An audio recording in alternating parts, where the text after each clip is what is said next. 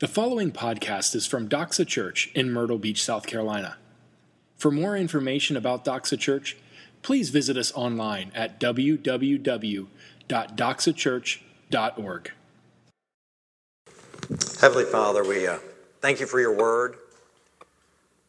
I, uh, Lord, I pray that you will speak to us individually um, in a way that uh, accurately reflects your love for us, your plan for us, and uh, our way we should look upon your Son and what happened on the cross. Pray these things in Jesus' name. Amen.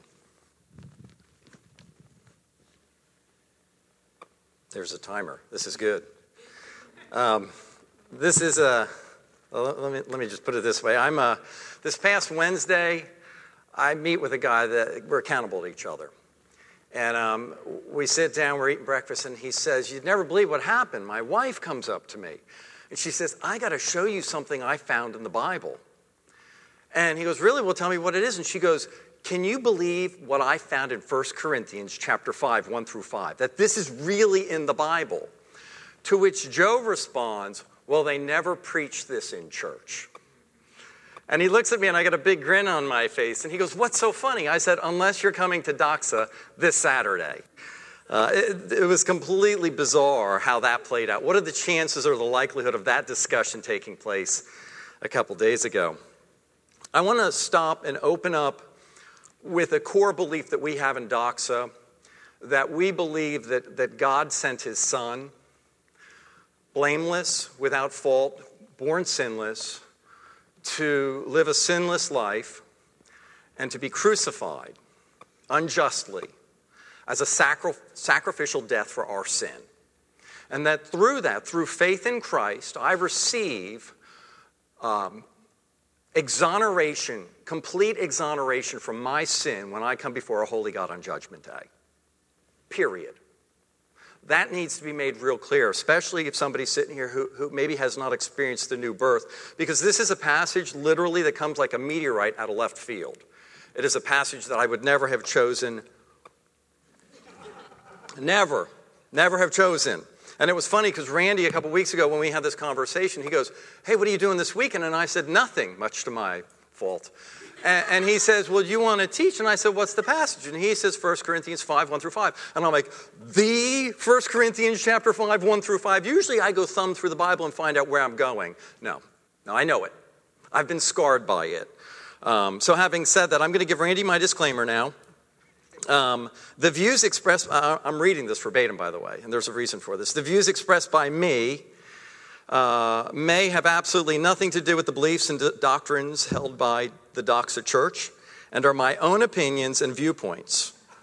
Okay, period. So when, Randy, you get a call from the EFC, uh, EFCA headquarters Monday saying, What is this heresy? You could say, Well, did you get the, doc- the, the disclaimer in the beginning? Um, you know, we're covering a passage that to me is the pinnacle of depravity of the church. And, and Paul addresses it with a sledgehammer. I mean, that's really the only way I can put it into words. That he doesn't ask questions. There's not a little, let's see if this brother's going to be repentant. It's pull out the gun, pulls the trigger, and says, I hope that figured it out. I mean, literally, theologically. Um, and we're going to break it down, but let me ask this in opening. Um, if Paul showed up at our church, what issues would he take up with us? When I say issues, he would say that there are things happening here that are not bringing honor and glory to the person of Christ, that, that are not bearing witness to our community that we serve a risen Savior, a holy God, a righteous God. Where are we falling below those standards? And if Paul had to take us out back by the woodshed, would it be a 10 minute meeting, a one hour meeting, or a whole day meeting? Just a thought. Um, Let me ask another question. Where are we discounting God's holiness and Jesus' grace in our walk with the Lord? Let me say that again. Where are we discounting God's holiness and Jesus' grace in our walk with the Lord? Um, there was a term in the Old Testament that was used a lot, um, and it was in reference to um, God's view of the, uh, the, the, the, Israelites' belligerence toward him. And, and the term was uh, having a stiff neck. Um, and, the, and the stiff neck is, I don't, I don't even, I've had it. That's it. I don't want to hear it. And that's kind of denotes that term that when, when God would come to them and they're cast them off, get them off, I don't want to hear from it. And that was the expression, and it's a brutal expression. My caption, my title for this lesson is Breaking a Stiff Neck. And, and that's, again, just to kind of give you a little bit of a heads up. Um, Exodus 33 5 tells us, For the Lord said to Moses, Say to the people of Israel, You are a stiff necked people. For a single moment I should go up among you, I would consume you. That's a pretty stern statement. So, where is it that our necks have become stiff toward God? And it's not, and I'll say this too, um, this is something that to me seems more apparent in people who've been believers for a period of time. A new believer on fire for Christ doesn't have that appearance of a stiff neck in my observations often. They may have bad doctrine, they may not know what they're doing, but they love the Lord, they've been redeemed, and they know they have eternal salvation, and they're just rejoicing in it. If God says jump, they say how high. But as a Christian, five or ten years later, you're living in your own smugness and your self righteousness. Uh, and, and you get to a place where you can grow cold in your heart. That's a horrifying thought. Um, that's why when I was asked to teach this, uh, I will say this it, it, I spent more time looking at myself, and the more time I spent looking at myself, the sicker and the more disgusted I became with myself. That's why I don't sign up for these passages because I know where the truck is coming. I've seen the truck in the past. And so when you hear it beeping coming in my direction, I'm not happy about doing that. So let, us pick up. Um, Paul already, listen, uh, a couple things, just a little bit of backdrop here. We're in the middle of what, what I call a woodshed beating already. Uh, Paul has the Corinthians, they're already out back by the woodshed. Um, last week it ended off with this uh, but I will come to you soon, if the Lord wills, and he will find not the talk of the arrogant people, but their power. For the kingdom of God does not consist of talk, but in power. What do you wish? Shall I come to you with a rod or with love in a spirit of gentleness? That's a nice threat, isn't it? It's one or the other. There's no middle of the road here. Um, so that's where we pick, pick up from last week. And, and to just kind of cue you in for next week, it picks up with the words, Your boasting is not good. So again, it's we're, we're in a place like the first three chapters of Romans, where you get pulverized with nothing but the depravity and sinfulness of man. Um, so don't be shocked on my news with what I bring to you today. Um, Jamin and I talked about hymns. This is another, this is kind of funny, but it's accurate. Jamin's like, well, what kind of hymns do you think you'd like? And I said, how about ACDC's Highway to Hell? I mean, that, that again kind of puts this passage in context. So I, I don't mean to be facetious, but that was literally the first thought that comes to my mind. Um, so I'll say it. That's uh, for what it's worth. So we, we have two tracks that we're going to run down today, and one is concerning the immoral brother and it seems truthfully that less attention is given to him, although the attention given is, ex- is extreme. But then on the other track, we have the, the address to the church members who not only condone the immoral brother's behavior, but appear to have enthusiastically endorsed this behavior in some sense. Um, theologically, this passage is heavily disputed. And what I mean by that is that there's lots of people who've said lots of things, and there's not a lot of consensus there. I think, and, and I go, and I do this, and this is the way I look at God's Word. I try to, at the end of the day, take a black letter approach. And, I, and I just leave it there. Um, I'm seeing as I, as I study Scripture more and more, I see more opinions drawn about more places in Scripture than I think is necessary and, and it tends to complicate what we're looking at. It also serves to undermine every passage because if I'm in a mentality of scrutinizing every word and picking it apart 14 times, when I stumble across the blatant statements of truth, I tend to, uh, I'll tend to break them down or muddy the water with what God made real simple. So, having said that, let's pick up reading Corinthians 5, chapter 1. It is, and I'm going to break this through slowly. It is actually reported that there is sexual immorality among you of a kind is of a kind that is not tolerated even among pagans. That's pretty bad, by the way. For a man has his father's wife. So obviously, something came back to Paul where he caught wind of this, and it came from a reliable source because he's giving it the time and tension in this letter. Um, it's most likely the man is having sexual relations with his stepmother, thus the term father's wife, not mother. Um, the Greek the Greek wording here also indicates that the son and the stepmother are cohabitating. Now, under Roman law, this would clearly be prohibited, but if the father was dead, it would have been condoned. So Roman, Roman law said if your father's alive and you're with his wife, that's not good. We won't condone it. But if father's dead and you're hanging out with her, we'll, we'll condone it. What seems to have exacerbated this is it appears the father's alive, or at least the consensus from people looking at this, the father's alive and it's probably all happening under the same roof. And that's cause to blow a gasket. At least Paul does. Um, Paul brings the rebuke up from De- Deuteronomy 27 20, which says, Cursed be anyone who, who lies with his father's wife, because he has uncovered his father's nakedness. Um, and the curse really, the, if you go through Deuteronomy, all of these curses result in two things.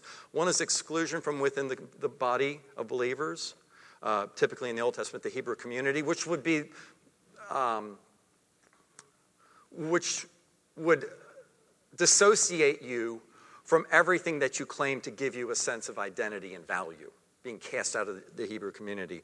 And the second thing is physical destruction. The, the culmination of this sin repeatedly was that, that, that, God said, I'll turn you over to your enemies or I'll destroy the body. It's, that's fine with me. Um, and, and, but the motivation there is always to bring about repentance, to restore. And that is lacking in this passage today, which is, again, very uncomfortable. Um, verse 2 And you are arrogant Ought you rather ought you not rather to mourn? Let him who has done this be removed from among you.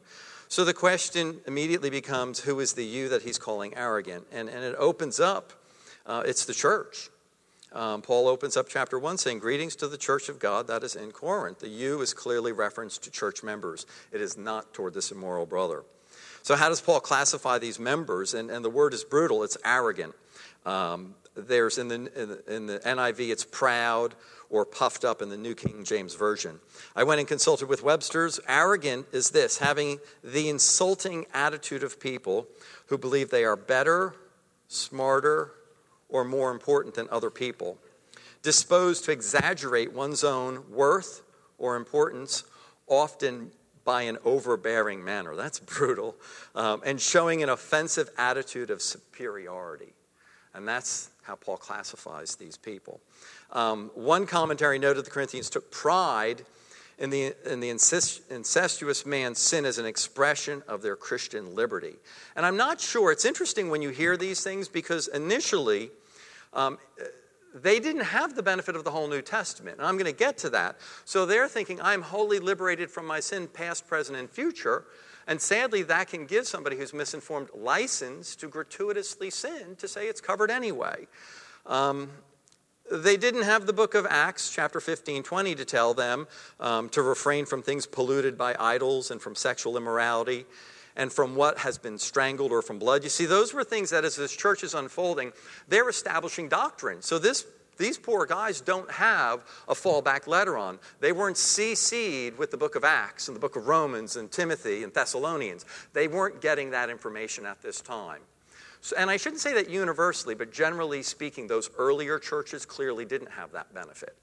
Um, they didn't have the benefit of 1 Thessalonians 4 3, where Paul tells the church, For this is the will of God, your sanctification, that you abstain from sexual immorality. Um, from Romans 13 13, where Paul reminds them, Let us walk properly, as in the daytime, not in orgies or drunkenness, not in sexual immorality or sensuality, not in quarreling or jealousy. So you could actually say Corinthians weren't as bad because Paul had to remind the Romans not to engage in orgies. I mean, where do you go with that? That's pretty extreme, saying, Well, look out for this. This isn't a good idea. So, again, and I don't mean to be facetious, but you, you don't have the benefit of having God's word outlined in a manner where we do today to systematically say, wholly unacceptable, wrong, and no debate, no dispute, no issue. Um, so, ha- having said that, it seems Paul had to remind all of the churches to steer clear of the issue of sexual immorality. And boy, that, that's just a huge statement in and of itself. Um, and Paul will get to that with these guys shortly in chapter 6, verse 18, where he tells them, flee from sexual immorality. Um, another thought here might have been that the immoral brother came from a family of great wealth, and, and this would have posed especially a big problem. And, and I think in our current age, we, Well, maybe this will do it. If we at Doxa had somebody show up here in our midst who is worth $10 billion, would we have a propensity to treat them differently? Would we have a propensity to say, well, yeah, he made his money in an ill gotten gain, but we really shouldn't take him to the woodshed over this. We, we would like him to be a part of this body. We'd like to warm him in and welcome him. Would we have a potential or a propensity to compromise to allow him to remain in our midst and be a part of this body? 10 billion with the B. That's money that most of us have no grasp of what it could influence if placed at our disposal. Would that make us change or compromise in some manner? Now, compound that by extracting from our legal system any real laws that would have held that person accountable. Even in this day and age, we have, to some degree, those laws that would have curtailed this behavior. But in, but in this day and age, they would have owned the court system. They would have had carte blanche, free reign as to what they want to do and get away with it. And at that point, imagine if you've got that person sitting in your church and they engage in some type of behavior what is the propensity to let it slide? Now I'm going to throw another twist that I didn't see in commentaries, but I think about it practically as a man. Imagine also that the more moral brother is really good looking, he's very charismatic, and his stepfather's wife is a bombshell that everybody's envious that he has. And now add in the money factor. And can you see how a group of people immature in their faith could have egged this guy on or complimented him in some manner that is wholly inappropriate biblically. See, when you read this passage initially, you think, how could you have done this?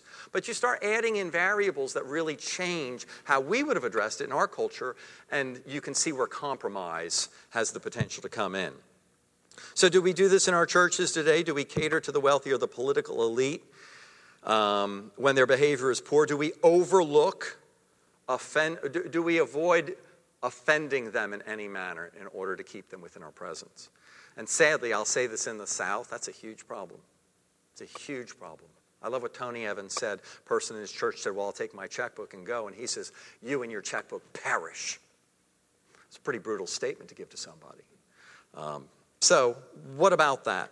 Let's say, let's take it a step further also. That person's in our midst and they've made their money through what we would classify as some type of ill gotten gain. And I don't mean, I couldn't think of something that was really analogous, but I'll, I'll say this. Let's say they um, distribute alcohol to the Grand Strand. And you say, well, alcohol socially used is acceptable. Yeah, for probably about 10% of the people. But the other 90% wind up doing what with it? Indulging overly in it. Do we say, well, that's fine with me. I'm cool with that if that's how you made your money and you support us? And I'm not saying right or wrong, but I'm saying, do you see all of a sudden how some of their behavior issues could be, become fine lines for whether we address it or not. And if it's that fine line and they're very wealthy, what is our immediate propensity to do? To drop it and walk away. See, if it were somebody else of a lower standing, sadly, what would we, would we say something? Probably. And that illustrates the compromise that takes place when we get stuck in those situations. 2 Corinthians 5 2, Paul says, Ought you not rather to mourn? And what he's basically saying about uh, their behavior, he says, this should cause you grief, your behavior. Rather than giving this immoral brother an attaboy, you guys should be grieved. The, the grief should stem from the literal loss of their moral brother. Their church community has been defiled. Their church is impaired in their witness, and they brought about dishonor to God in the name of Christ. You should be grieved over this. Let me give you just a principle here. Prideful arrogance always results in spiritual devastation. Prideful arrogance always results in spiritual devastation. And this is really the core of, of today, where I'm going and how I'm going to take you home with it. Prideful, did I say prideful arrogance? I wrote prideful ignorance. You could use it either way. I wrote prideful ignorance. I'm sorry about that. Prideful ignorance always results in spiritual devastation. Because, because with that pride, um, we're blinded. And with that resulting blindness, what happens? We're wholly devastated. I was in a BSF class years ago, and uh, one of the members of the group member, uh, um, Todd, friend of mine, wound up becoming a great friend, by the way. He's reading a question and he answers it, and he says, I'm not smart enough to take care of myself. I don't know if I brought this up in the past. And I remember immediately thinking, dope. Are you an idiot? And I left it at that. prideful ignorance. Should probably put it in caps with my name under it. And so that week, as I'm driving down the road, you know, the, the, the, acknowledgement of a reality, the questioning came to me who's allowing the, the air to flow in and out of your lungs? Drive a little further down the road. Who's allowing your heart to beat? Who's protecting you from the oncoming car? Who's placed a hedge of protection about your household? Who brings the work into your office? Who gave you the skill and the capacity to grasp what you do for a living and, and the ability to follow through where it becomes gainful and you have fruit as a result of that? idiot. No, he didn't say idiot. But that's, you know, and by the end of that week, I had been so overwhelmingly convicted in my prideful ignorance that I said, I can't take care of myself. I'm too stupid to do that. And that's really the truth. If you extract God's grace from my life, dust is what remains in my presence. Dust.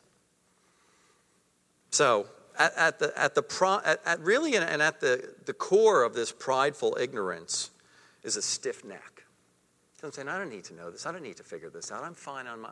It is my belligerence turning my back on God, saying, I got it. Don't worry about me. And that's, a, that's just a, a, a brutal thought as I was going through this that came to me. So, what is the solution for the immoral brother? Uh, chapter 5, verse 2 Paul's solution to the immoral brother let him who has done this be removed from among you. And this is disconcerting because there's no grace in this passage. None. It's not like, oh, let's restore them. Nothing. Get rid of them. And it's going to get worse, by the way.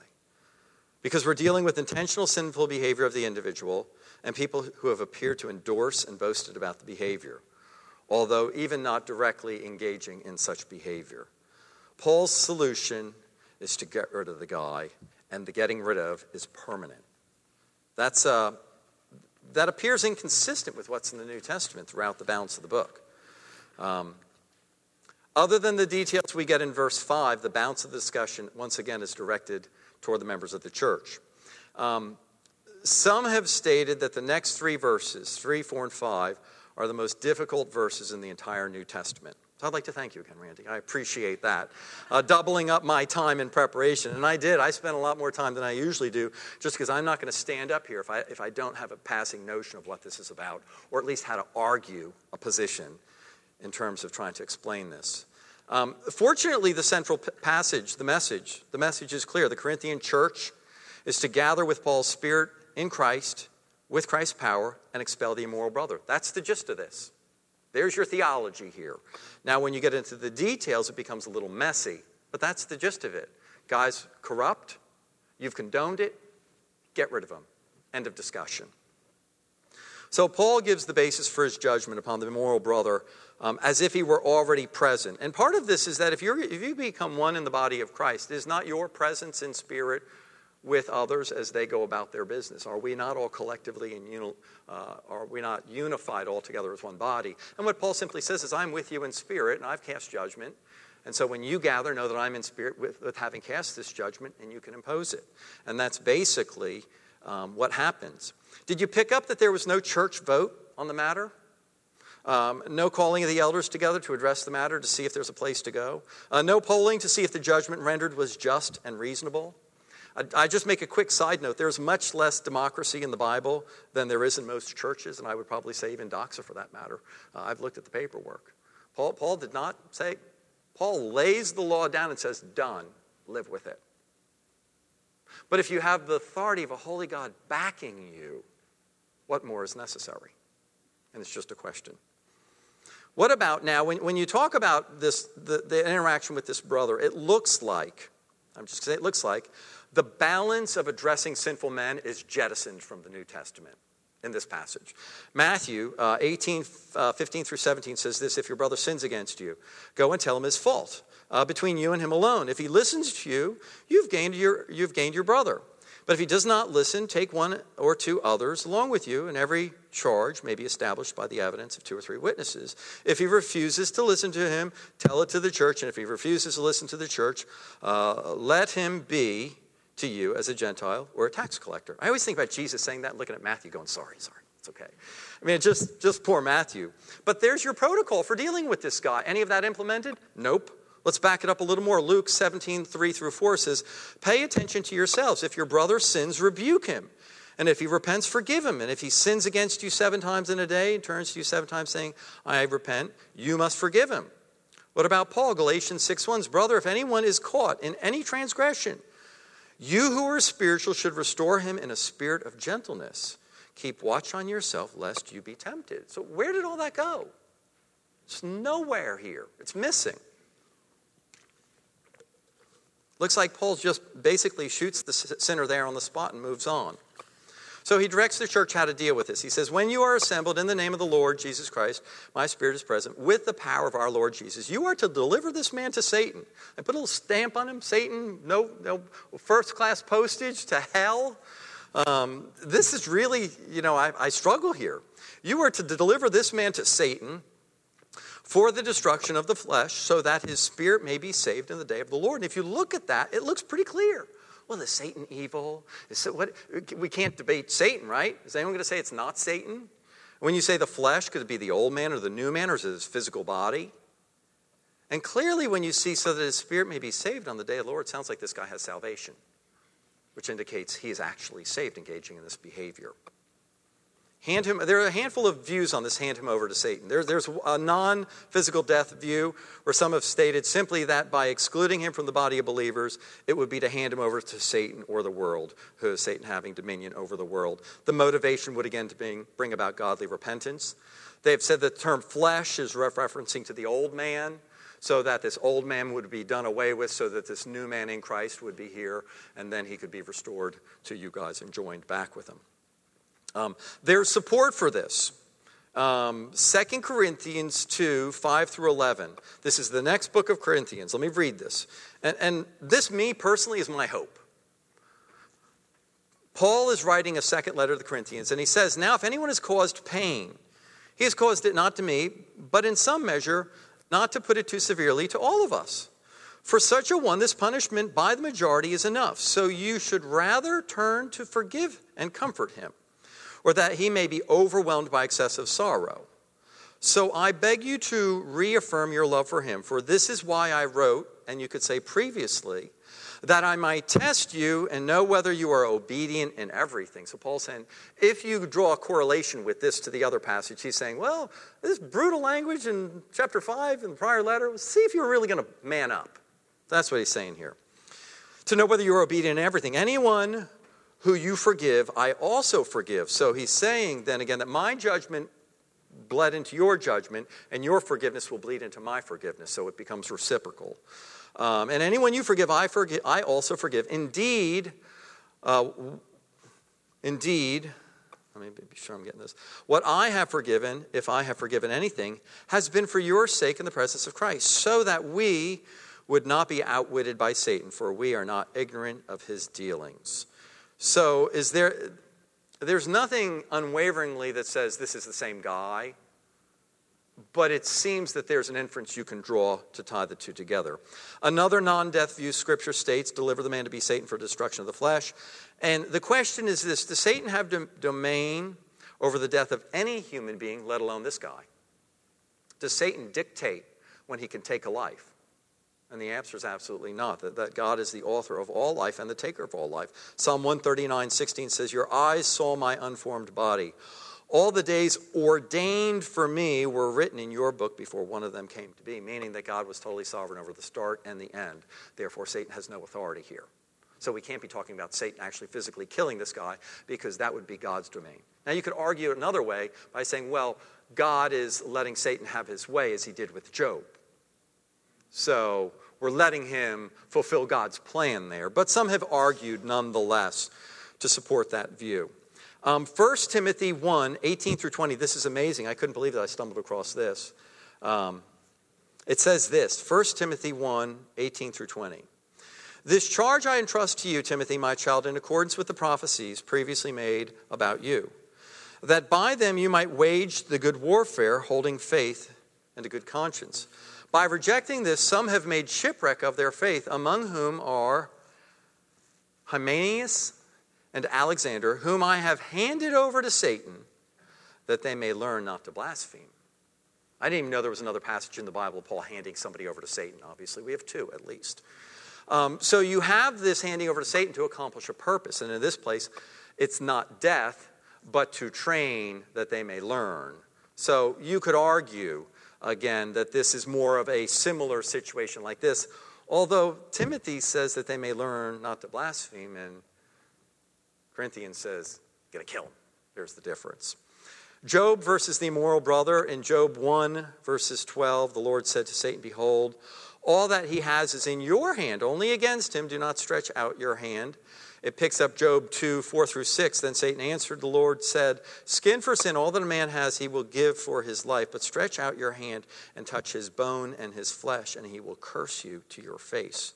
And the Lord said to Satan, Behold, he is in your hand, only spare his life. So it seems like there might be some turning over to Satan in Job versus this immoral brother, but the context is totally the opposite. Um, Job is righteous and being tested versus the immoral brother being immoral and being condemned. Um, Satan, scripture also doesn't say that Job was turned over to Satan to be killed. The immoral brother was. Only similarities there. Really, Satan is allowed to work within the confines of God's plan. That God has a good as his goal in both plans, and Job is proven faithful, and the immoral brother is still saved on the judgment day. So you can argue some things around this, saying basically there are parallels. The, the argument for the actual physical death view, um, one could argue that Timothy passage said they're going to teach them something and this is going to kill the guy. So clearly, there is um, a, a different context there. The Greek word for destruction here is used elsewhere, and I'm not going to give you the sites, but if you look up destruction, pretty much in the New Testament, it means destroyed the human being. So it's hard to misconstrue the depth of what that word is when it says that Satan will destroy the body. Um, consistently in the Old Testament, with this type of behavior, death would be the result of it. That would be the consequence that you've engaged in this type of behavior and you were killed as a result of it. Um, you say, well, this is the New Testament, not the Old Testament. And that hellfire and brimstone of the Old Testament really hasn't bled over to the New Testament because now we're covered in Christ, right? That he doesn't judge us here and now on the earth and just strike you dead, bam, does he? Well, occasionally. Sadly, it's in the New Testament too. Acts 5 1 through 11, there was a story of Ananias and Sapphira, and they sell a piece of property, and then they kept a little bit of the money. And, and, and, the, and Ananias goes before um, the disciples, and he gives them part of the money. And because he didn't give all of it, he lied about it. Boom, strikes him dead, drops dead. It says, when Ananias heard these words, he fell down and breathed his last. And a great fear came upon all who heard it. The young man rose, wrapped him up, and carried him off and buried him. A couple minutes later, guess what happens? His wife comes in and pulls the same game. And it concludes when the young man came in, they found her dead. And they carried her off and buried her beside her husband. And a great fear came upon the whole church. Big words. Those are big words. Because it seems like that wiggle room that we're just scot free under Christ, maybe it's not accurate, is it? Or would you start to look at that and question that what's up with that? You know, if, if you read the words, you are to deliver this man to Satan for the destruction of the flesh, it's to me, I look at that and I go, okay, uh, it, best illustration I can give you if you are the mob boss and I am the hitman, you tell me you're going to set up a meeting whereby a particular individual is coming to be present, and then you tell me to destroy the flesh, I will assume that being a hitman, you want me to kill him, right? Hitman doesn't break legs, he kills people. Hitman, very specific. Satan is the father of, lo- father of lies and a, starts with an M, a murder. Murder, the author of death. So this guy handed over to be killed. And it's obvious, which is really kind of disconcerting, that the immoral brother is a believer. And I don't think there's a lot of dispute there because this guy's talking about so that on the day of the Lord he'll be saved. The day of the Lord being that judgment day. Um, which again kind of comes back toward us. I would prefer to take the non death view personally because it lets me sleep better at night. It lets me mitigate the holiness of God. It lets me soft pedal my own sin. This passage paints a picture of a God who is unsympathetic, unsympathetic to sin, to intentional sin. it appears the death sentence given is penal, meaning to punish, not restorative. He's saying, I, I, there's not hope of, of this guy having a second chance. It's to kill him and we're done. Not only is God unsympathetic to intentional sin, it, it indicates he has no tolerance for it. It is like God saying, if you are saved in a bad, bad witness, he would prefer to kill you and remove the opportunity for us to muddy his name. I mean, if you look at this, the black letters, I mean, that's where, where you wind up with this. One commentary summed it up perfectly. It said this Fleshly suffering and death should be understood as a means of arresting the errant Corinthians' sinful activities. Let me say that again. Fleshly suffering and death should be understood as a means of arresting the errant Corinthians' sinful activities. So I ask this question is it any different for us? And it's just a question. It's a question that you lay awake at night. And that rings through your head. That, that leaves me a little hard to find sleep. So, so don't take this as universal truth. Uh, I'm just saying, th- take this as a piece of chunk in God's word that we have to live with and acknowledge. Do we bask in the grace of Calvary? Absolutely. But it seems like there's something that there's a threshold that gets crossed here with us before God for behavior that He says, I'm not going to buy it. And where is that line drawn? And that's the disconcerting question to me. Let me say this there's a difference between having sin, uh, there's a difference between sin having consequences and sin being purged when, become, when, when coming before a holy God. On the, on the beginning of the scale of our sin bringing about a consequence of death, if we smoke, drink too much, overeat, lack care for our bodies, is that sin? Absolutely. Does it bring about our death? Yeah, absolutely. So it's not a question does our sin have a, a, play with our physical existence? It absolutely does. That's a fact. That's not a disputable matter. Now, are there exceptions to that again? Absolutely. You see the 102 year old lady smoking Marlboros and saying, well, I'm, the key is Marlboros and, you know, good food or something. And you see it. But that's not the, that's not the law of averages. The norm is, you don't take care of yourself, it affects the longevity of your life. Sorry. And, and that, that sin comes from a community, can come from a heredity, or can come from personal behavior, sadly.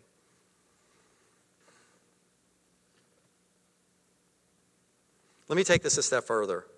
Would God take our life, even if saved, if we persist in a course of overt or unrepentant sinful behavior? Just a question. Would God take our life, even if saved, if we persist in a course of overt or unrepentant sinful behavior? Would He actually do this? And that's the question that comes, that's allowed to be present when you read this passage.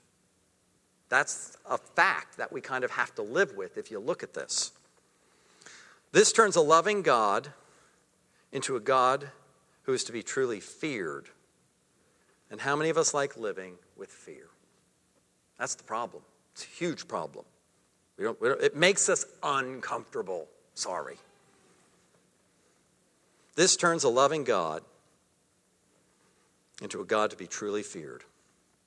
This also, in a, in a, in a tenuous sense, takes on what I would call a reverse, a reverse works based theology, meaning don't be too bad or you'll have consequences. You know, there, there has to be some type of behavior. And if the behavior is really that bad, it will attach a consequence, which again is never, never a happy conversation. So, Randy, you get this because you pawned it off on me. Let me ask some questions in closing. Do we use Jesus' grace to justify bad behavior? We chalk it up as, what do you expect? I'm just a sinner. Do we use Jesus' grace to obliterate any sense of true repentance for our own sinful conduct? Let me say that again. Do we use Jesus' grace to obliterate any sense of true repentance from our own sinful conduct? Do we live with the mentality that Jesus has it covered? How often, how often do we encounter somebody in our churches who are who they are overcome by grief and racked with remorse? And I'll say this, I'm not boasting. I was at a marriage retreat with my wife um, up at Ridgecrest a handful of years back, and, and I had this sense of my unworthiness and just started sobbing. I mean, like drooling snot everywhere, sobbing, like could not stop because I had this picture in my mind that everything that my, my capacity to stand tall, to put my hands in my pocket, came exclusively by His favor. And that I was wholly unworthy. And when I didn't just sniffle and cry for a couple minutes, it was more like 10, 15 minutes of just, and after a while, I was just shaking, just, just racked in grief. And it wasn't even over my sin, it was how much I've just been given by his free measure. Where is that today in our church? Where? Do we use Jesus' grace to mute the Holy Spirit's call to true holiness? Do we use Jesus' grace and being intentional in our ignorance, do we stumble along with a reckless disregard for our own sinful behavior or how our actions affect others?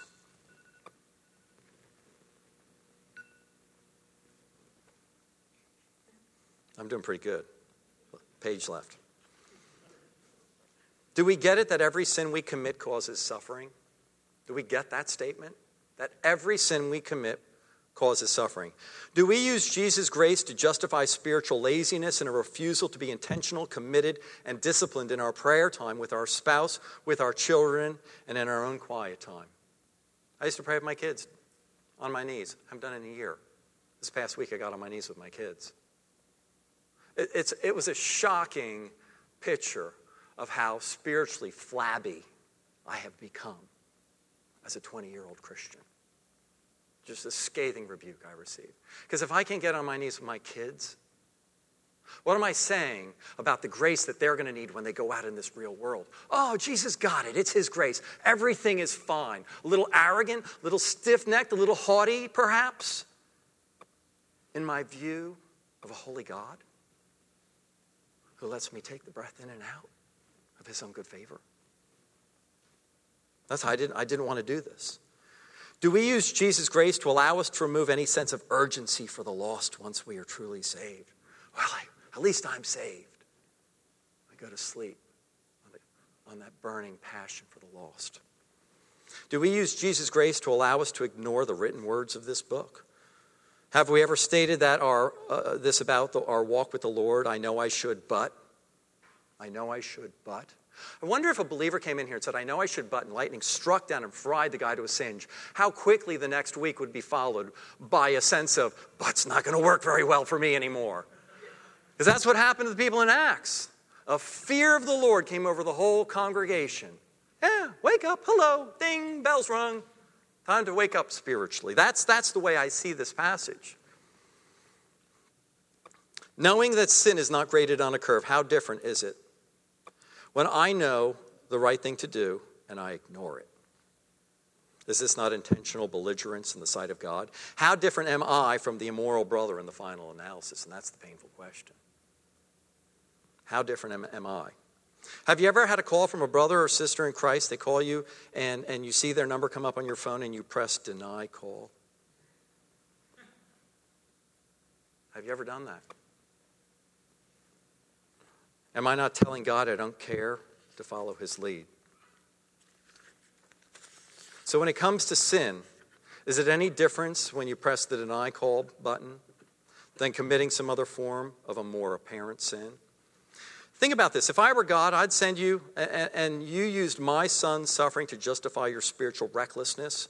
I might reconsider taking you to the woodshed and making an example of you just to restore a sense of reverence for what my son did for you.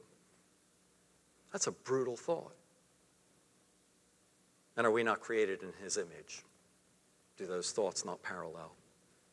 If my child made a great sacrifice for you to bless you and help you, and you disregarded it, I guarantee a response would come from me about your behavior. And I'm not saying this is universal truth. What, this is just what was placed on my heart. It makes me very uneasy when I read passages like this. I get the feeling that God still has a limited tolerance for sin. Isn't that a shock? Where are we discounting God's holiness and Jesus' grace? Where is my walk with the Lord where my neck has become stiff? Maybe as we head toward communion this morning, we can reflect and think about that. Let me pray. Father, I. Um, I pray you'll forgive me if I've misrepresented your word. Um, I, I, don't ask for forgiveness uh, for feeling um, wholly convicted. And if somebody's standing with me tonight, this morning, and uh, it's a uh, painful reality to acknowledge, I, I pray that so be it. So be it. Lord, just this morning, as we come to the table, I, I pray um, that we would know the depth of our sin, but of the goodness of your favor. In Jesus' name I pray. Amen. Thank you for listening to this podcast from Doxa Church. We are so glad that you took the time to join us today. At Doxa, we exist to make disciples who joyfully worship Jesus with their whole lives. We invite you to join us. Doxa Church meets at 10 a.m. every Sunday at River Oaks Elementary School. For more information about Doxa Church, please visit us online at www.doxachurch.org.